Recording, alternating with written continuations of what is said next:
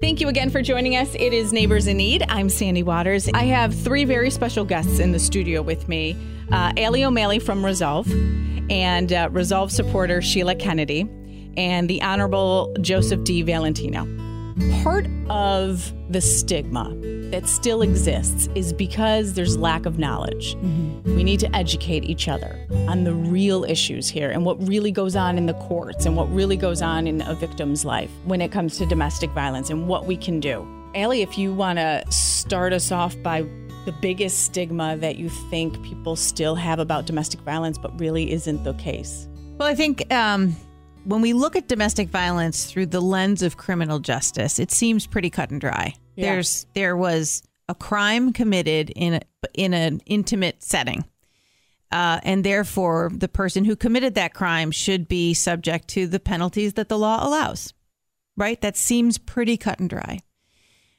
But the difference between a domestic violence crime and a, a, a random street crime is that relationship that exists between the victim and the perpetrator remembering that today the court defines intimate partnership in a variety of different ways. The definitions are fairly broad. So you can be married, you can be living together, you can not be married, you can just be dating, you could be a couple that has a child together. Um, so, uh, and then there's different categories as the judge can speak to about within families. So abuse, you know, of an elder for example, a mm. caregiver to an elder also would fall under domestic violence. Sometimes a child who's abusing a parent, even before that parent is an elder, could be there could be a domestic yeah. violence claim. So it's a very broad definition, but we're talking about more of those intimate relationships. So when a horrible thing happens between two people who have an intimate connection, it's not so cut and dry anymore that a crime has been committed. Why? And the person person should be prosecuted for it. Like I don't understand why it's such a struggle. It's almost like we reprimand those who and it is horrible to abuse animals, but we almost give them a harsher punishment than when they, you know, lash out on the loved one. Why is that the case? Well, in those cases it's the perception that the animal is always innocent in a domestic violence case, and therefore anybody who does harm to an animal is harming someone who's innocent. In a domestic violence case, the victim is never perceived as innocent. The victim is almost always perceived by the population, by the outside world looking in. The victim is always perceived as complicit in the action. They say if that victim would just leave the relationship, this violence would end. So that stupid victim is getting what they deserve. That's how the outside world looks at this issue. And that's part of what makes it so difficult because we can't categorize every victim, a human being victim, as not being innocent.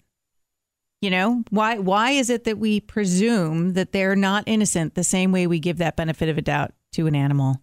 So, in an intimate violence relationship, the victim may want to prosecute their partner, but they're afraid.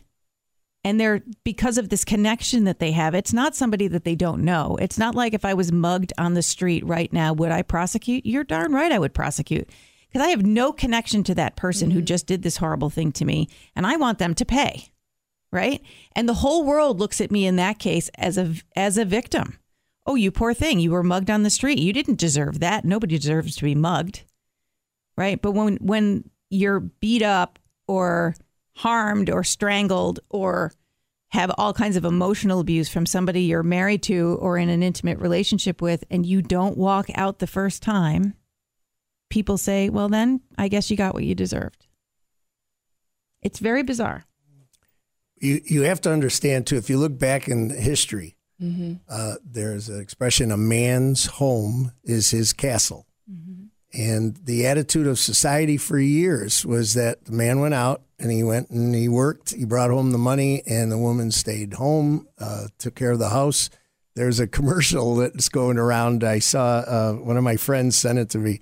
Uh, it was out in the 1950s where the guy comes home and the woman has got her apron on and she's got Yeah. her the supper ready and he sits down and he gets she gets his slippers and gets his mm-hmm. pack of cigarettes and gives him the you know and he just uh, everything is beautiful because she was the waiter you know she was the servant of the house so if you realize that that was a mentality unfortunately for years and you take that into the 60s and the 70s and where the woman didn't uh, bring the uh, fellow his uh, slippers and she didn't have the supper ready and she didn't do this and that and he took offense because he may have had some problems with domestic violence viewing when he was younger and things of that nature. And then he starts hitting her or he starts harming her in some way uh, to, in conjunction with what Alli just said,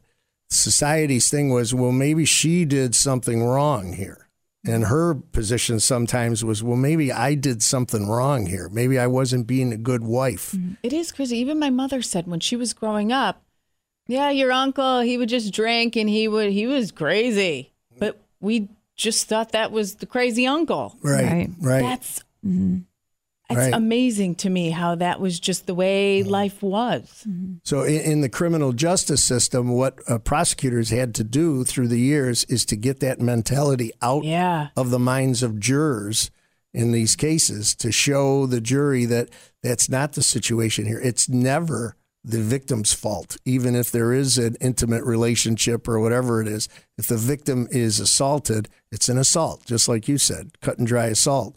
But it's not so cut and dry with these kind of cases. That's the difficulty So of when it. the criminals come in, do we evaluate why they do what they do?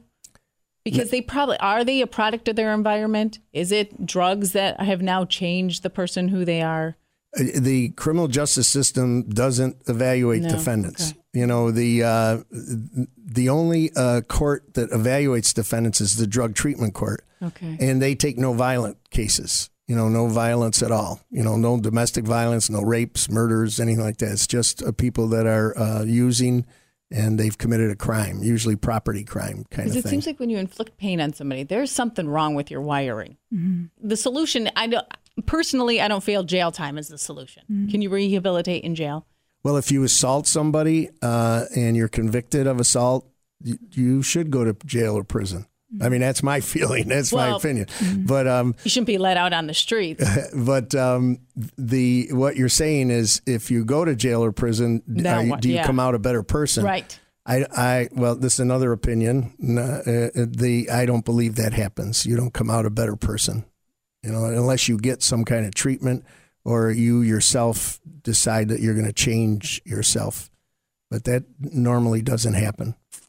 In the jail, do they get counseling or? Yes, Okay. I was at the uh, prison uh, uh, as a judge. Every four years, you have to visit every institution that you, uh, every type of institution that you sentence prisoners to. So every four years, I had to go to juvenile center. I had to go to jail, Monroe County Jail. I had to go to a prison, one of the New York State prisons. And um, the last one I went to was called Five Points, which is uh, in Seneca County, near where all the white deer are over there. And uh, that was a state of the art uh, prison. It was a brand new prison. They had like 2,000 cameras in, the, in it. And there were, uh, when I went through there, the ward, they don't call them wardens anymore, and I forgot what the name is now, but the supervisor, he uh, showed us that they had uh, drug treatment classes. Uh, they had uh, psychiatric classes where psychologists talked to them. They had a big giant room where they taught uh, carpenter skills, a big giant room where they taught plumbing skills. I mean, it was uh, it was more than just keep them in a cell uh, for 24 hours. It was uh, trying to trying to rehabilitate. I don't know how successful they were, but they they tried. In Monroe County, um, in the last year, they have actually in the Monroe County Jail, they're now doing domestic violence perpetrator classes.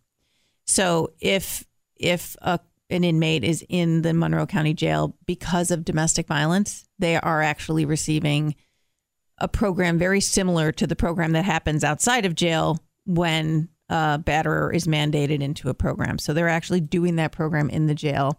And it's the first time in Monroe County that that's been done behind the walls of the jail. So there are efforts at trying to to engage perpetrators in understanding what their behavior was. Not that you were put here by someone, you were put here by the choices that you made. So let's Can you learn. rewire the way you are? You If know, Sandy, I I worked in those programs for Yeah. a while. I worked in the court mandated program, and there were a significant number of participants in the program who it's 26 weeks long for 90 minutes.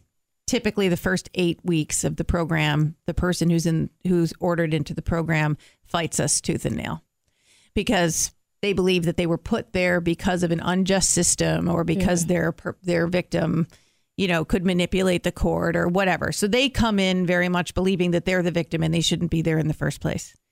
Um, by eight weeks they realize they still have another 16 weeks to go and they can sit there and fight us the whole rest of the way or maybe there's something they can learn and I've seen a number of, in this case, those programs were were for men. Um, I've seen a number of men have a light bulb come on and say, you know what?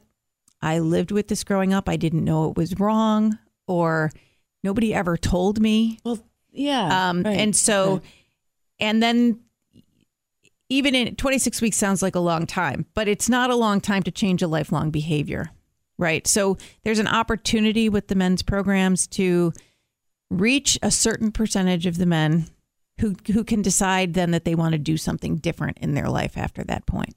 Will there ever be a point where we intervene when these guys or women are young? Because you can see signs. How many times have you said you hear a story about a little boy in school who just acts out or a neighbor's kid that you're like, there's something odd about that kid? No kid wakes up in the morning and wants to hurt or inflict pain on a fellow classmate. Are the schools more keen to it or where? It's funny, the prevention, largely domestic violence or dating violence prevention, doesn't generally happen. First of all, it doesn't happen consistently across all school districts. The bullying curriculum is the closest thing that we have that is being implemented with some consistency across all districts, and it has a very direct correlation. You have to wonder where the where do bullies Yeah. come from, right? Especially when they're little So, kids. If we're yeah. talking kindergartners, first, Right. second, third, that's learned behavior. They don't just wake up in the morning and say, I want to punch my friend. Right. So um, it's good that bullying prevention is starting at the elementary school age because with that kind of foundational information about how to treat people, you can build on that in junior high and high school and into college around a dating or an intimate violence prevention kind of thing. Um, but it, it isn't consistent. The requirements of curriculum are not consistent. I often joke about what is sex ed in our high schools and junior highs. It's it's information about the plumbing, right? We learn how our bodies work. We learn about where to put stuff, um, and what feels good and what doesn't feel good. But we don't learn about kind of what happens in your brain when you decide to use your body you know, when you decide to connect with another person in an intimate way, you know, what happens to you? Um, you know, where does jealousy come from? You know, if you, the, you know, when you're thinking about being sexually active, there's more to it than just what's physically happening in your body. And so the curriculum really does need to be updated to talk about relationships because it's all in the context of relationships that these things happen. And we generally just avoid that topic. And there's still really a belief that that's a parent's job. Parents need to teach kids how to be in relationships with one another, and not every parent's good at that. so, Yeah. now, if there's if it, if the saying is true, it takes a village to raise a kid. If I see that there's a little boy in in school, then I'm like, God, why? You know, he is the troublemaker, but there's a reason why, and I get this horrible gut feel. What can I do as a parent who really doesn't know that little boy, or is there anything? Well, I think you can always reach out to somebody in the school. You can reach out to the school social worker. You can reach out to somebody in the um, in counseling department. You could even reach out to the vice principal or somebody in the school to And what are they going to say? Okay, overbearing parent, be quiet, or are they going to actually take action? you know, I can't guarantee you that what's going to happen, but I think a concern, another concerned parent's expression of concern, and that you know, I don't really know what's happening, but I think there might be something going on that's bigger than this, just this kid. That there's something going on in that family. You know, are there resources you can connect the family to? That's a caring, kind thing to say, and Yeah. people often ask me, "How do you help a domestic violence victim?" You know, you offer them resources, you listen. Um, those are the most important things that we can do as community members um, because you can't go charging in on your white horse and you know break up the, the Yeah. whatever's happening there but you can make yourself available to someone so that they know and that's what you're asking the district to do in this case you're saying look at just can you call the parent and Yeah. see if there's something that they need because this seems off to me Thank you so much for everything, and hopefully, um, you can take something away from this. And even if it's just that gut feel, it's you being in an unhealthy relationship or you know somebody who is, just reach out to Resolve. I mean, you're a good Yeah. start. Yeah, that's that's a great point, Sandy. You don't always if you don't know what to do, you can always call us. You could always call the the new Monroe County hotline that's operated by Willow. Um, but you can call us and say, I'm really concerned about my friend. I'm concerned about my neighbor. I'm concerned about what's going on with this kid in school. What can I do? And we can help you come up with some ideas. Um, you know, we're not going to change this issue if we don't get out of our own comfort zone and figure out how to how to do something. Yeah. Best way to reach out to you is up by phone 585-425-1580 and our office operates on regular business hours so 9 to 5 every day you can reach someone okay, wonderful. And the website is resolve. dash roc.org